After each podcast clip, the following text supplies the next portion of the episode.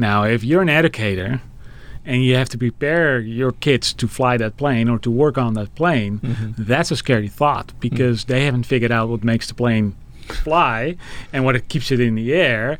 And how can I prepare somebody for something that it's still evolving, extremely dynamic, you know, from day to day, if not from year to year, right? So what I mentioned earlier, right? Our goal is to give the kids the, the, the, the skills and the, and the, and the competencies to survive or to get a job, get a career. Mm-hmm. Well, I need to know where their job is. I need to know what the career is, and I need to know what I prepare them for.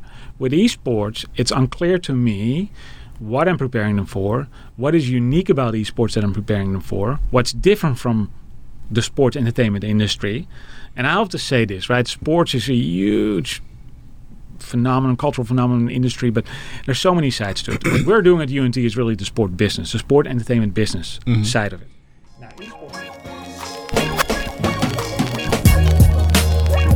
My name is Dr. Mark Williams. Welcome to my masterclass. I have a PhD in education from West Virginia University. I have a master's in sport management and an MBA from the University of Massachusetts. I even have an undergraduate degree in sociology from William Paterson University. And currently, I'm the global scholar practitioner at HBCU, Florida Memorial University. But I also work for three of the largest sports brands in the world Reebok, Champ Sports, and Foot Action. But I can't go anywhere without my Jordan 1s. Join me and my guests as we explore their rise to the top through adversity and challenges. It's time to help you find a hero in you. Welcome to my masterclass.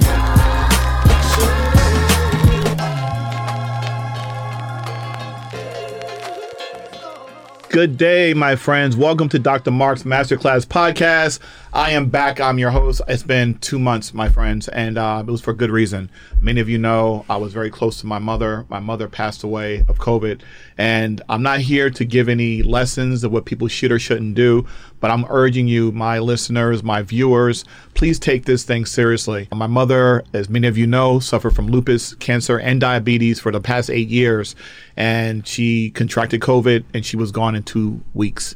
And so it's not it's a very serious i got vaccinated. I got uh, moderna. I wasn't going to get vaccinated. I'll be honest with you i wasn't. I wasn't going to get vaccinated. And then when i saw my mother in that condition and saw what happened to her it, i immediately got vaccinated. So i encourage you i implore you my friends please take care of yourselves. Take care of the environment people around you. This is not a political issue. This is serious stuff my friends.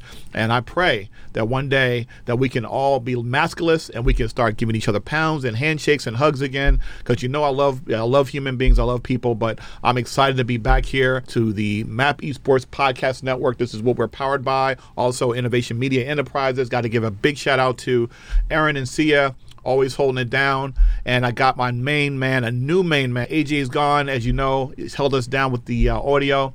But I got a new main man called Gage. Gage. Gage is here. He's on the to Still. When I say on the to Still, you know what I mean by that. I don't mean he's like the DJ, but he holds me down, makes me sound good. You know what I'm saying? He's a sound engineer. But today we have a very special guest. We have a gentleman here who I who I really come to get to know and like a lot because not because he's an academic cat, but he's got the coolest accent, and he's not from Alabama. And no, he's, he's not. Gonna, I'm gonna let I'm gonna let you guess where he's from. Okay, but I got my main man over here, Dr. Bob Heere over 20 years in academia, close to 20 years in academia. He's a director of sport management at the University of North Texas at Frisco because there's the Denton campus and there's the Dallas campus. We're going to talk a little bit about Frisco, what, what, how innovative and what's, what makes it different. So I got to give a big shout out to Dean Randall and, and Dr. Patel. Those are my guys down there. Uh, he was also a director of, the PhD program at the University of South Carolina. Got to give a big shout out to Dr. Richard Southall, my main man down there in South Carolina, holding it down. He was at UT Austin over five years, but he's been to the Netherlands because I'm not going to say that's where he's from, but he went he he did his academic work in the Netherlands. He also taught there in the Netherlands, uh, two different universities, and he's also in, in at a university in New Zealand as well. So he's going to talk a little bit about that, the international scene. He, he earned his PhD in sport management from Florida State. Got to give another shout out to Dr. Jeffrey James. You're wondering how does Dr. Mark know all of these people? And why are they shouting these people out? Because these are people that had some influence on my life. And I almost went to Florida State. Many of you don't know this. In 2009, I was going to do a PhD in sport management, but I decided to do it in education at West Virginia University. But Dr. Jeffrey James recruited me to come to do my PhD there. And guess what? Dr. Heere That was his first PhD student. See, you got to be nice to people. You don't know how anybody can have an effect on your life. That's why you got to be genuine and kind and nice to everybody because everybody's connected. We're not six degrees of separation. We're more like one degree, especially with the internet now. Uh, We were just having this friendly conversation, and he was like, "Hey, Dr. James, he was my my advisor. I was his first PhD student," and I'm like, "Wow." So that's why you got to be kind to people because you don't know where anybody's going to be when you meet people, when, when you're moving up and when you're coming down. Always be kind to people. He also received his master's in international affairs from the University of Amsterdam. So, without further ado, um, let me introduce you, my dear friend, Dr. Bob Heere. What's up, man? Mark, thanks for having me. Love to be here, and thanks for that that that, that introduction. I, I'd have to do one correction, otherwise I'm going to just get some angry people. I was the first doc student in Florida State as from Jeff James at Florida State. Yeah. He had doc students before he came. He was at the University of Illinois. There are guys out there, so I didn't, you know, in case they do hear this, and you know, oh, let's so- not give the wrong impression. Oh, so I, I said at Florida State. So not his that first one ever, but yeah. So be proud of that. That's pretty dope. Yes. Yeah, that's pretty dope. And he is he still the, the head of the program there He's now? still the head of the program there. Absolutely. Wow. Yeah. Yeah. Maybe I should go back and get another PhD. No, no, no more PhDs. I'm done. I'm done. So, Doctor, Heere, I, I jokingly I joked about your great non-Alabama accent. So tell everybody where are you from? Eh, now I feel like it's a letdown to say that I am from the Netherlands, born and raised, and came from a small town called Heerhugowaard, mm-hmm. which is about 40 miles north of Amsterdam. I went to the University of Amsterdam and, and spent six, seven years there. That still feels a little bit like my spiritual home. So when people say, well, where are you from? No, where you're really from, mm-hmm. you know, because the first time I tell them Texas and they say, no, no, where you're really from, Right. then the answer is always Amsterdam because that still feels sometimes as home, even though I haven't been there in two years because of this horrible thing that's going on. And hopefully, uh, people just listen to you and going to get the vaccine because get it and we can get on with our lives. Listen to the good doctor. Get it, get the vaccine. Did you? Which one did you get? I got Pfizer. Pfizer. How- No, did it? I don't know. You don't know. You just you, don't, you know that you got it. got the double one. I, no, I think it was Pfizer. Okay. Maybe I'm on there now. One of those two. I don't know.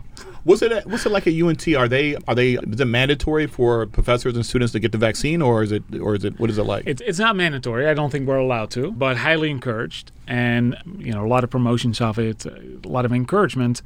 And if you don't, right, th- are definitely some things you have to adhere to. So yeah, no, I, I'm hoping, and I'm I'm assuming that most, uh, particularly the professors, right, older people, they know the risk. I, I think that most of them are vaccinated by now, mm-hmm. but no, you don't have to. okay. And and this fall, everything goes back to normal, right? We're going to teach face to face again. We're excited about. So hopefully, our students are, are smart enough mm-hmm. and and you know get the vaccine, and so they can go on with their lives.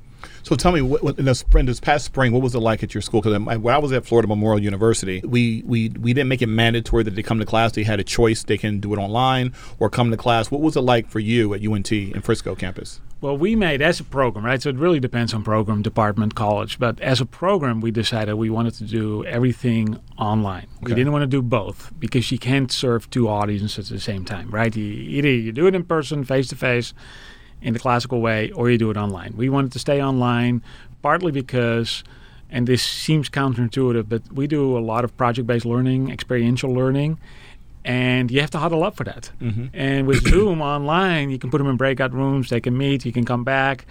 And in the classroom, we actually were not allowed to, you know, within six feet. So you couldn't have them huddle up. And if it then becomes kind of like a one-way direction where you just lecture, yeah, you know, we don't do we, we don't lecture to our students. Right.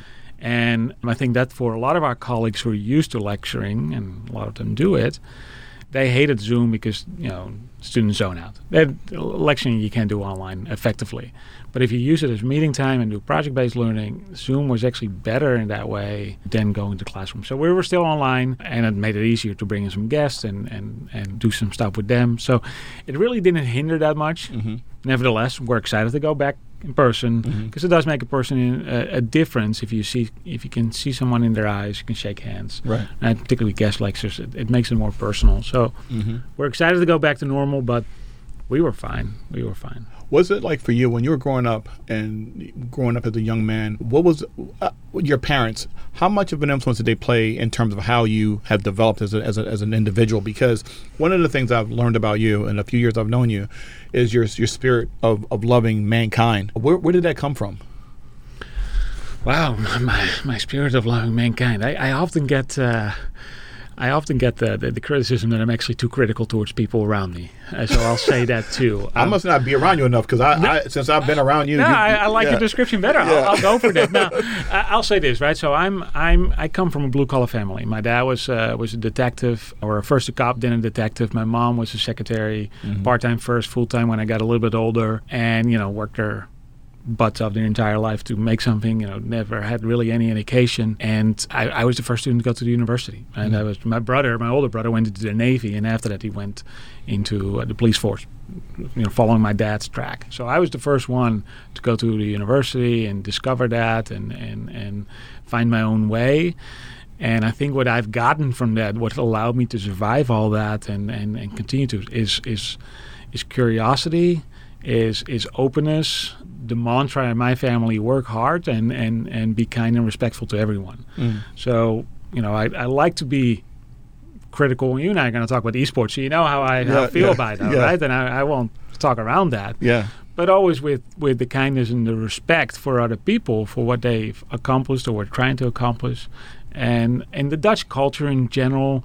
We're very believe in e- equality, Mm-hmm. and and and there's not a lot of formal distance between people. So it's normal in Holland to question other people and, and to have good discussions and, and, and, and debate. So I think that kind of like came natural to me and, and I'm, I'm never emotional about it. And, and I think you can do that in, in sometimes that got lost here in America. Mhm. And people get so ingrained in their beliefs and their feelings. And But it, it's fine to disagree and, Yeah. and you know, just have respect uh, for other people's point of view. And, you know, living in a different nation, you're used to that.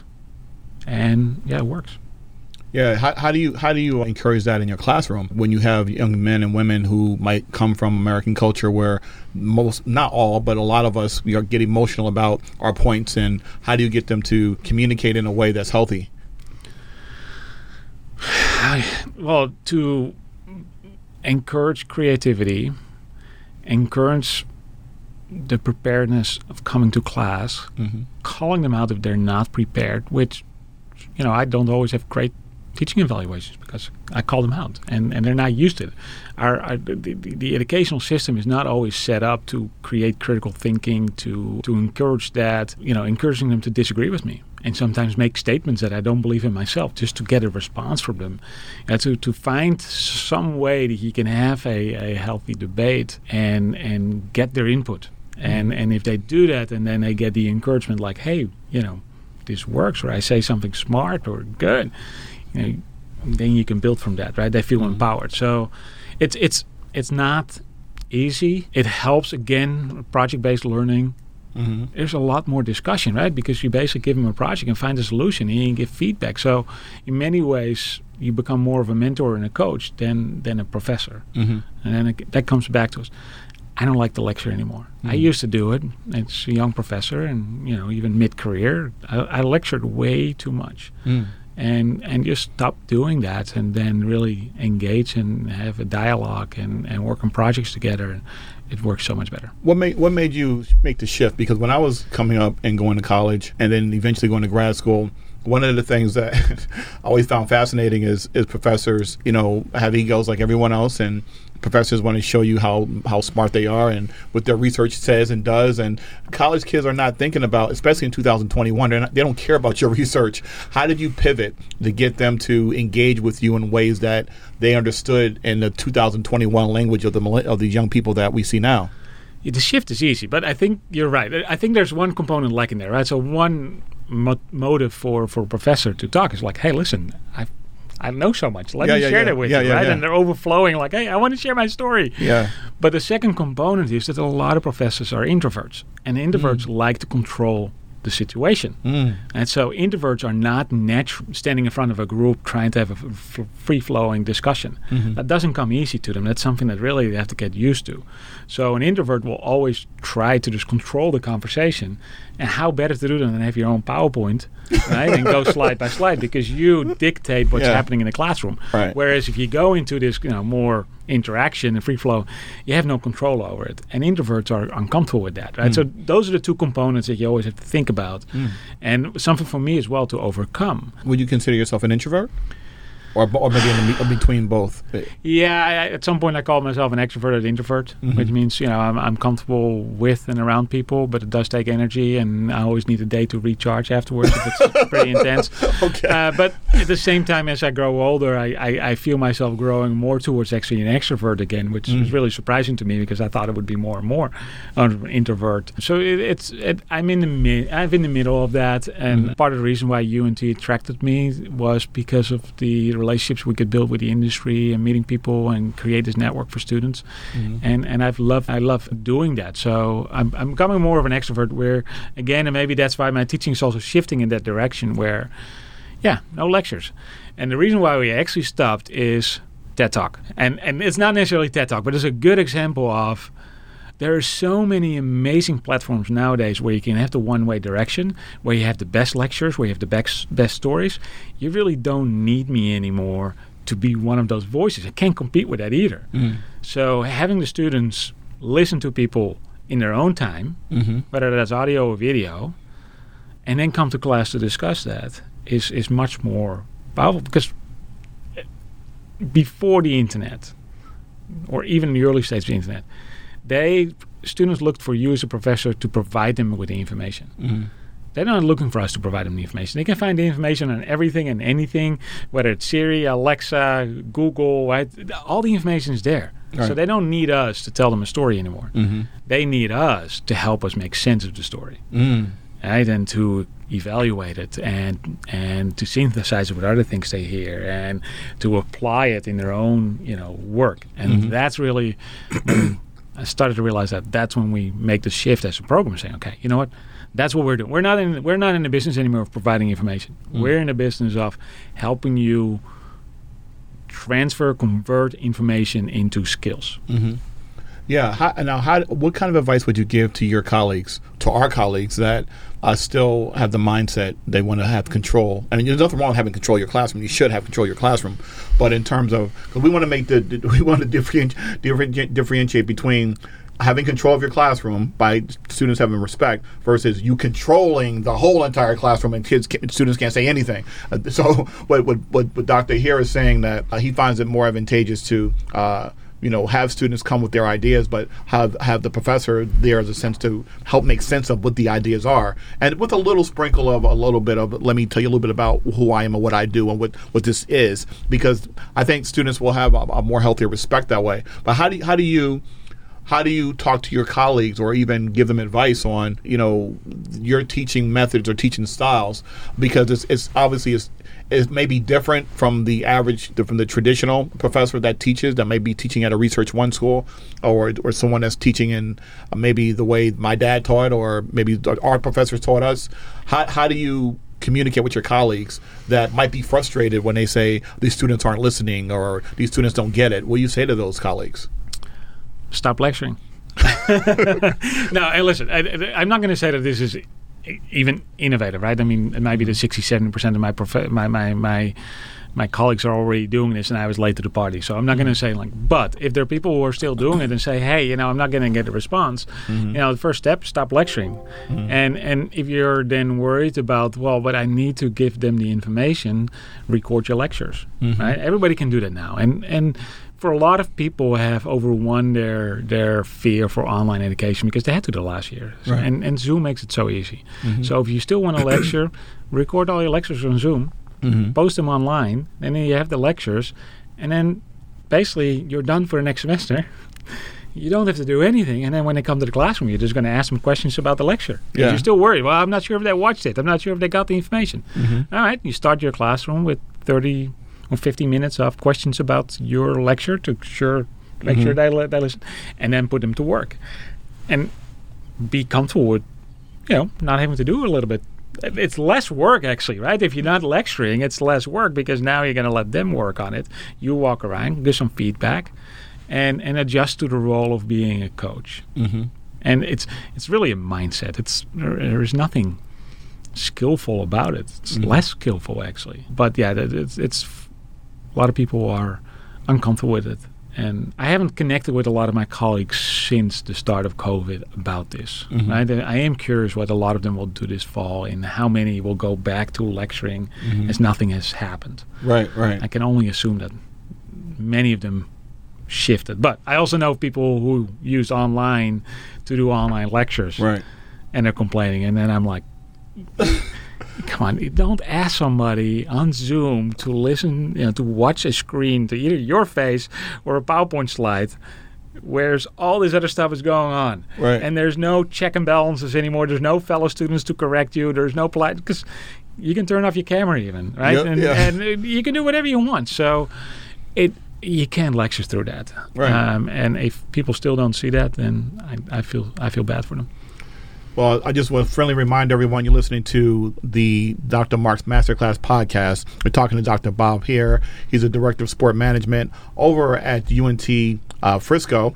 And we are powered by MAP Esports Podcast Network and Innovation Media Enterprises, Aaron and CS. Shout out to them. Also to my new, new main man, Gage, for the Wheels of Steel. Let's let's shift uh, the gears a little bit because you know this is the the MAP Esports Podcast Network. We talk about video games. We talk about the, the industry. We talk about and now that you and I are here talking as edu- fellow educators, let's get into this thing about esports. Okay. So Dr. Heere and I, a few years ago, we started talking about esports and academia. You know, we both have backgrounds in sport management. He has his PhD in sport management. I have my master's in sport management, and I worked in industry. And and so we have a healthy respect for each other's background in our work. But one of the things that I was really uh, serious about and still serious about is esports as it relates to the academic side. I was saying that, hey, we should have a major and this is how it should be, and schools are so far behind, they're not going to get it. And then Dr. Heere was like, wait a minute, Mark, is it really a discipline? Do they really need a major? And it's funny because now, after two years, I thought about it. I've, I've, as, as we as Animal House, we've seen, we saw, we came, right? I, I, I'm now, I'm now leaning more towards your ideology. Tell, tell everybody what your thoughts are about esports as a discipline or as a major eh, at the college level or even at the high school level. What, what, what is it about the topic or just the what it is that that that kind of like makes you like okay, let's slow down, everybody. Well, I, and I'm just gonna paraphrase, not cite because I haven't memorized it, but I'll paraphrase uh, Jason Lake, right, the CEO of Complexity, one of the oldest, most respected esport organizations, who, who once said, you know, we're building the plane as we fly it. Mm-hmm. Now, if you're an educator and you have to prepare your kids to fly that plane or to work on that plane, mm-hmm. that's a scary thought because mm-hmm. they haven't figured out what makes the plane fly and what it keeps it in the air. And how can I prepare somebody for something that it's still evolving, extremely dynamic, you know, from day to day, if not from year to year, right? right. So what I mentioned earlier, right? Our goal is to give the kids the, the, the, the skills and the, and and the competencies to survive or to get a job, get a career. Mm-hmm. Well, I need to know where their job is. I need to know what the career is, and I need to know what I prepare them for. With esports, it's unclear to me what I'm preparing them for, what is unique about esports that I'm preparing them for, what's different from the sports entertainment industry. And I have to say this, right? Sports is a huge phenomenon, cultural phenomenon industry, but there's so many sides to it. what we're doing at UNT is really the sport business, the sport entertainment business mm-hmm. side of it. Now, esports fits really well in there because that's what esports is. It's it's creating a sport out of a video game, mm-hmm. entertaining people. Right. So in that regard, it fits into our normal curriculum. It means that the competencies we teach to our students apply to that industry mostly. You know, whether you talk about corporate partnerships, where you talk about analytics, where you talk about communication, uh, you know, operations, marketing. Right? So, so in that regard, there is not that there's uniqueness to the esports or some of these esports, but there's also uniqueness to the football industry. There's uniqueness to the horse racing industry. There's mm-hmm. uniqueness to the golf industry. Doesn't mean that we need golf management, football management, and horse race management, right? And that's with esports. And again, that, that title is misleading because you should technically then say, you know, Counter Strike and Rocket League, and you know, and, and, and all of these are different again, right? Uh, because they use different formats in different ways. So, so do you think that academics, because see, look, everyone. esports is just a sliver of the video game industry. It's like maybe seven percent of it. So when I hear people say we're going to start an esports uh, major, and I'm looking at academics, the provost, the, the deans, and I'm looking like why? because it's like saying you're going to start uh, sport management, but you're going to just focus on basketball. Okay, Correct. and and that that's the that's the problem I have now because when you open my eyes to that, when you started pre- telling me, and I want to say preaching, when you're telling me this, I'm now looking at how how I have my doctorate and um, in curriculum. So as I'm thinking about writing curriculum, I'm thinking, wait a minute as I'm thinking about this, this is this is just a sliver of it. So you really shouldn't be making esports uh, majors. You should maybe looking at concentrations and how do you fuse it with, with sport management because Mm-hmm. it's, it's, it's, it's it's part of that. It's part of that. So how do you communicate to a provost or to a dean or to a chair about, or even a parent about where how esports can live in academia? Yeah, well, I got the question at UNT when I came. UNT is, is is very innovative when it comes to esports, right? We have we have a thriving team within our intramurals. Our, our teams are very competitive. We give out scholarships based on esports. So the president asked me, saying, "Should we have an esports program?" And I was the one who said, "No." But should we have esports integrated into our sports entertainment management business degrees? Mm-hmm. Yeah, absolutely. And you know, we have great relationships. And I mentioned complexity earlier. You know, we've John Davison is, a good friend of mine. He's on an advisory board.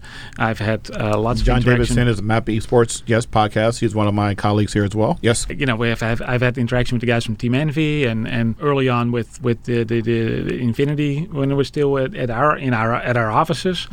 So you know, we have we have students who work for them, and and so we have it integrated. We do case studies, we do projects, we bring guest lecturers in. So it's not like we ignore it. Mm-hmm. We just don't see it as indeed as a uniqueness because you mentioned you, you compare saying, hey, you don't have a basketball degree, but I would say with esports is even more dangerous because it's not one sport, right? You have let's say 5, 10, 15, 20 different slivers Right. right, of that video gaming industry.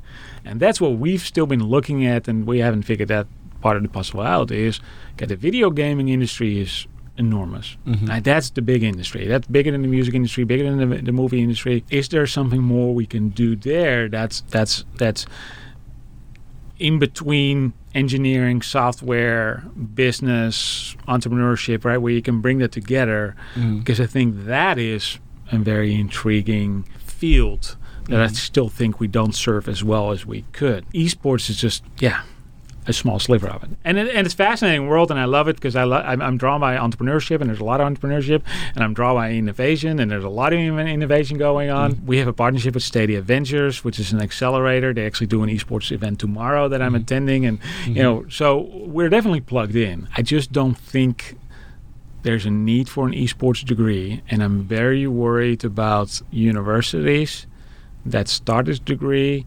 And I question sometimes the motives. Is is that because they actually feel a need from the industry that, that to prepare the students for, or are they attracting students with a degree that speaks to them and their generation, and just to get them to the university, but we're not preparing them for the next step, right? So that is my. Uh, I'm worried about that. So you think- think, are, we, are we questioning the integrity of higher education now because of the getting attendance up? not not the integrity. Yeah. Uh, but I think that every university has always has to figure out, you know, one end, hey, we need to bring in the students. Right. There, there are two sides to that to that, uh, pipeline. You have Right. to bring them in. You have to produce them. I say about sport management sometimes. And this is the reason why at UNT they're actually BBA and MBA degrees, right? Mm-hmm. So they're actually concentrations within the business degree, mm-hmm. and you know, it lures students in, and that's fine because they'll walk away with a BBA degree.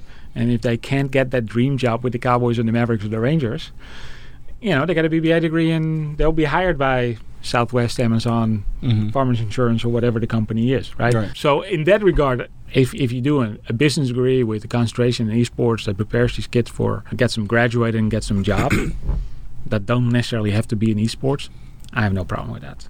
Yeah, I have a my, my issue right now is universities, especially after COVID, are challenged with enrollment and what is it gonna what, what are we gonna do to get students to come to our school? And I think not question the integrity of, of universities, but mine mine is about intention. Uh, if it's, it's to get enrollment, that's great, but hire people that really understand the business of it because your, your students are not going to get jobs. So you can bring all the students in you want. But we just happen to be here in Dallas right now, or in, or in Arlington, or in Frisco, which is like the Silicon Valley for esports and for the gaming industry. So if you go to school down here, high school or college down here, you, or even middle school or grammar school, you're, you're, you're, you're, you're, you can find a school or you can find opportunities here because we're right here. Yep. However, relationship driven. Okay, so for me, it's not about. It's really about how how are we communicating the message to our students? How are we attracting the students? And what kind of how are we setting it up at the university? Is it going to be a concentration? Is it going to be a certificate program? Is it connected to sport management? Is it going to be like uh, uh, is it going to be like the Ohio State and and it, and it touches various different programs? So everyone's different, Yep. and they have to figure out what's what's different and unique about it. One thing I love about UNT Frisco is that that's different from UNT Denton is that you are Wait, wait, wait, hold on. UNT Frisco is a college within UNT Denton, right? Right, So it, it- right. they, they are the same. They're the same, but in They're terms of, in terms of what you do in your specific your campus where you're at, is that you're more I would say more experiential learning? Would you say and more innovation? I well, that I, I would think that's program specific. Yeah, UNT Frisco would like to be as innovative as as, as possible, and, and mm-hmm. focuses really on on that that experiential component. Right.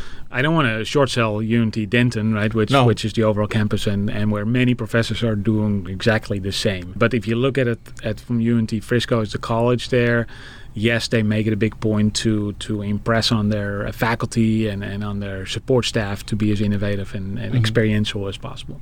So let's say a, a parent wants to send their child to a campus, UNT. They want their child to go to UNT. There's three different campuses. There's, there's, there's Denton, which is the larger campus. There's Frisco, and then there's Dallas. And so they all have three different demographics almost, right? So Dr. Mong, who's the president of UNT Dallas, they may serve the the community. The, the household income might be about thirty thousand or so, right? So there's a different demographic that they're servicing there. I think 74% of the students that go there are women. So they're now trying to attract men, particularly men of color, because it's mostly a Hispanic served institution. So that's so. If, so you have something. If you if you think your child wants to go to a school that is smaller but it's part of the UNT system, then that may be a, a school for you. If that's th- th- that's the area you want to go into, possibly. Then you have Frisco, where you're at. Tell us a little bit about your campus and how it differentiates itself from UNT Dallas and then UNT Denton.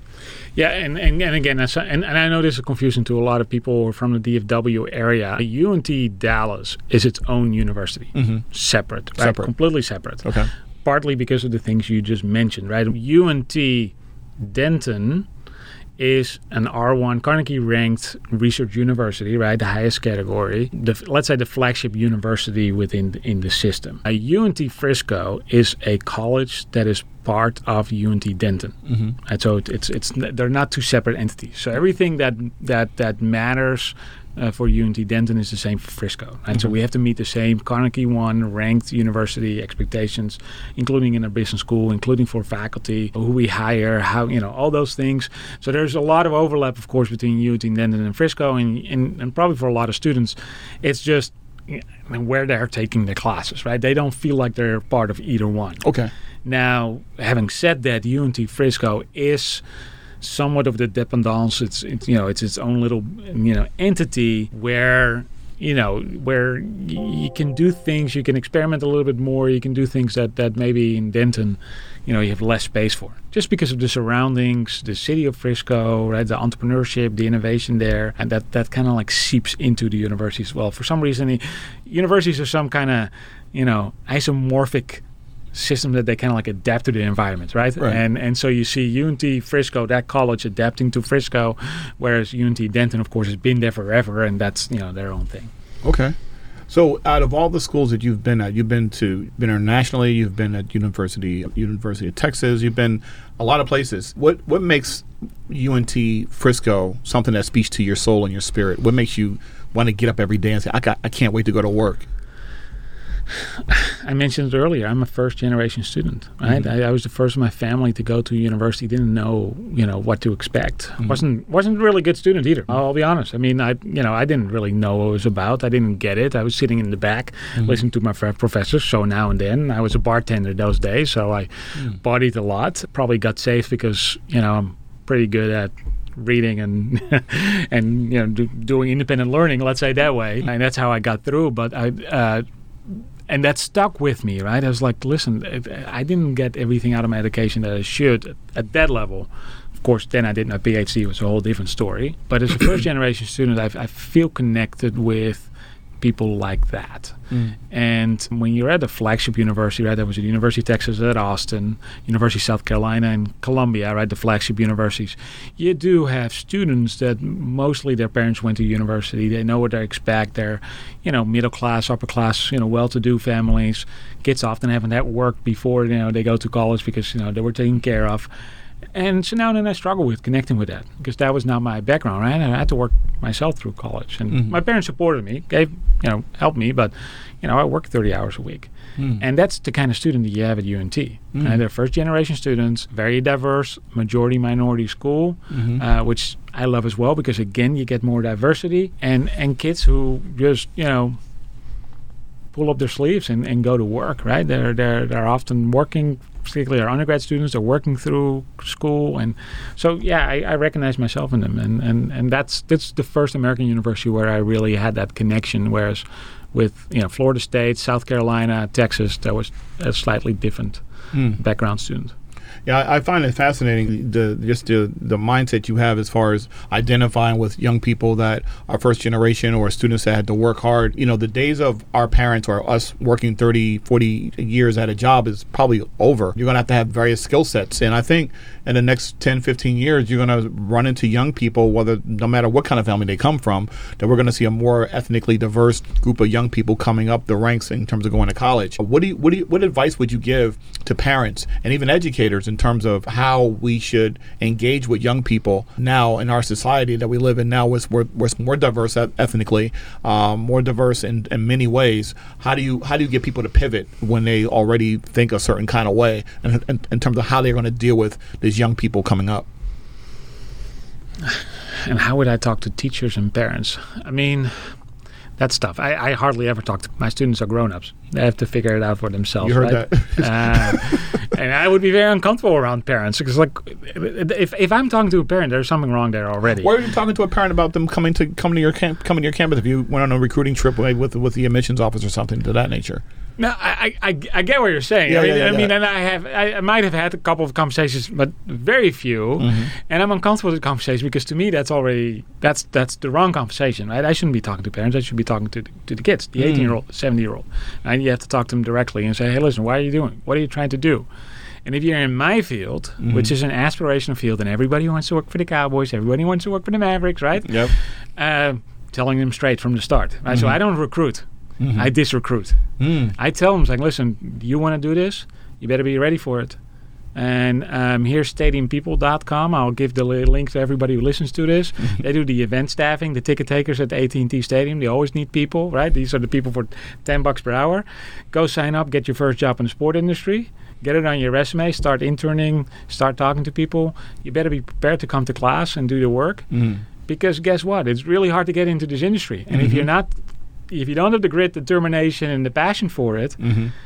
and you're just going to show up in class and get your, you know, your B plus or your A minus, and you know, graduate with your three point six, and there ain't going to be a job for you in the sport industry. You're going to be fine in life because you know there are lots of jobs nowadays. Mm-hmm. But if this is what you want to pursue, I'm not going to talk you into it. That's that's that's the wrong thing for you gotta me to have do. it already. You, you, you got to have that passion. Right. Now and then for me, it really doesn't matter if you're you know, and I don't necessarily, as a foreigner, think too much in ethnic and race, and then it's sometimes uncomfortable for me or for other people because I'm, you know, I'm I'm a foreigner. You're all American to me, uh, yeah. but I think often in social class, socioeconomic classes, and understanding that there's a lot of systemic racism in this nation that makes it more likely yeah. that a black person is lower socioeconomic first, etc. Right? But what I want to know then, if I had that conversation, I feel that the grit and determination is there. It's like, okay, now let's talk about the barriers you're facing. How mm-hmm. can we overcome this? Do right. you have to work? Do you have to make money while you're in school? Can you do an internship? And uh, and and talk with them about things like that so i understand can i help you in some way to make you see past the barriers you've created for yourself? And then emphasizing get get engaged. And so that's with with kids or with parents. And then with the industry i've been fighting for paid internships hmm. because that's a huge exclusionary barrier to getting into the industry, right? Mhm. And and and and I tell you know all the organizations here in Dallas Fort Worth like get paid internships because if you're not, you're excluding a big part of our students for your jobs because they can't give up their job to come intern for you for free. Mm-hmm. And then a lot of those old men still with that mindset, like, oh, I did it when it's like, you know, I just, you just got to show determination. Like, no, you didn't have to pay the bills. These kids have to pay the bills. Mm-hmm. Give them a paid internship so they can come. And then you'll see that your pool becomes much more diverse as well. Mm-hmm. And you no longer have these, let's say, flagship university kids Mm-hmm. that don't have to work and can do all these things for self actualization and self development. Well, well, one of the things that I found fascinating, you you invited me to this boot camp that you do for your graduate students. And when I got there, I didn't know what to expect. I just thought boot camp, this should be interesting. He's got the Dallas Cowboys facility. This should be interesting. But what I found more fascinating was about 85, maybe 90% of your students are students of color. Oh, I, I, I- was that accidental or that again? You're, you're like I said earlier in the conversation. Your your spirit and your your your mindset in terms of how you deal with people. You deal with people based on the spirit and just and also the fact that you identify with a lot of people that might be blue collar type people. And not saying all black people are blue collar. That's not what I'm saying at all. But what I'm saying is that you you I seem to identify with everyone. Like me, I, I talk to everybody. How how is it that UNT Denton, Carnegie Mellon, you know, Research One School, you know, you know, they don't have a high percentage of minorities, but in your program, you just seem to every year ha- attract students of color. How, how is that? How, is that by design or what? How, did- how did that happen? I, I, I would love to take credit for it, but I, I well, I don't know. Maybe uh, I, I, I do draw them. Maybe my recruitment conversations are more honest, more straightforward, and, and I can connect with them. I don't think it was 80, 90%, right? But it's, it's, a, it's a, uh, we're very proud of that. Right? It's, it's literally, if you see our, you know, the Zoom sessions, right, where you see all the profiles, like, this is like United Colors of Benetton, you know, Yeah. commercial. And, Yeah. and, and so we're very proud of that. And, and it's part of DFW that we have that, fortunately, as well. I think that with the program you were talking about is our online MBA program, Right. which is for working professionals, right? So you have to have work experience. And I think that we, we are drawing black Latino students to that is because they never had the opportunity to get the extra education that they needed. Mm-hmm. Now they got a job. Mm. And then they're looking at programs, hey, can we do this? Our online is for work professionals. You don't have to go do a GRE or a GMAT, which is a huge barrier for people of color. And particularly if you're already out there for years, right? I mean, suddenly you have to do a standardized testing. Your brain is not trained like that. So you, you struggle with that. And and so and then we have the partnership with the Dallas Cowboys, which I think also reaches a, a non-traditional audience so now and then. Uh, but yeah, no, uh, we're, we're excited about them. We we we make sure that they can connect with people like them, Mm-hmm. right? In in natural ways. So here's the thing, one of my pet peeves: a, a panel full with women who are going to talk about women in the industry, Mm-hmm.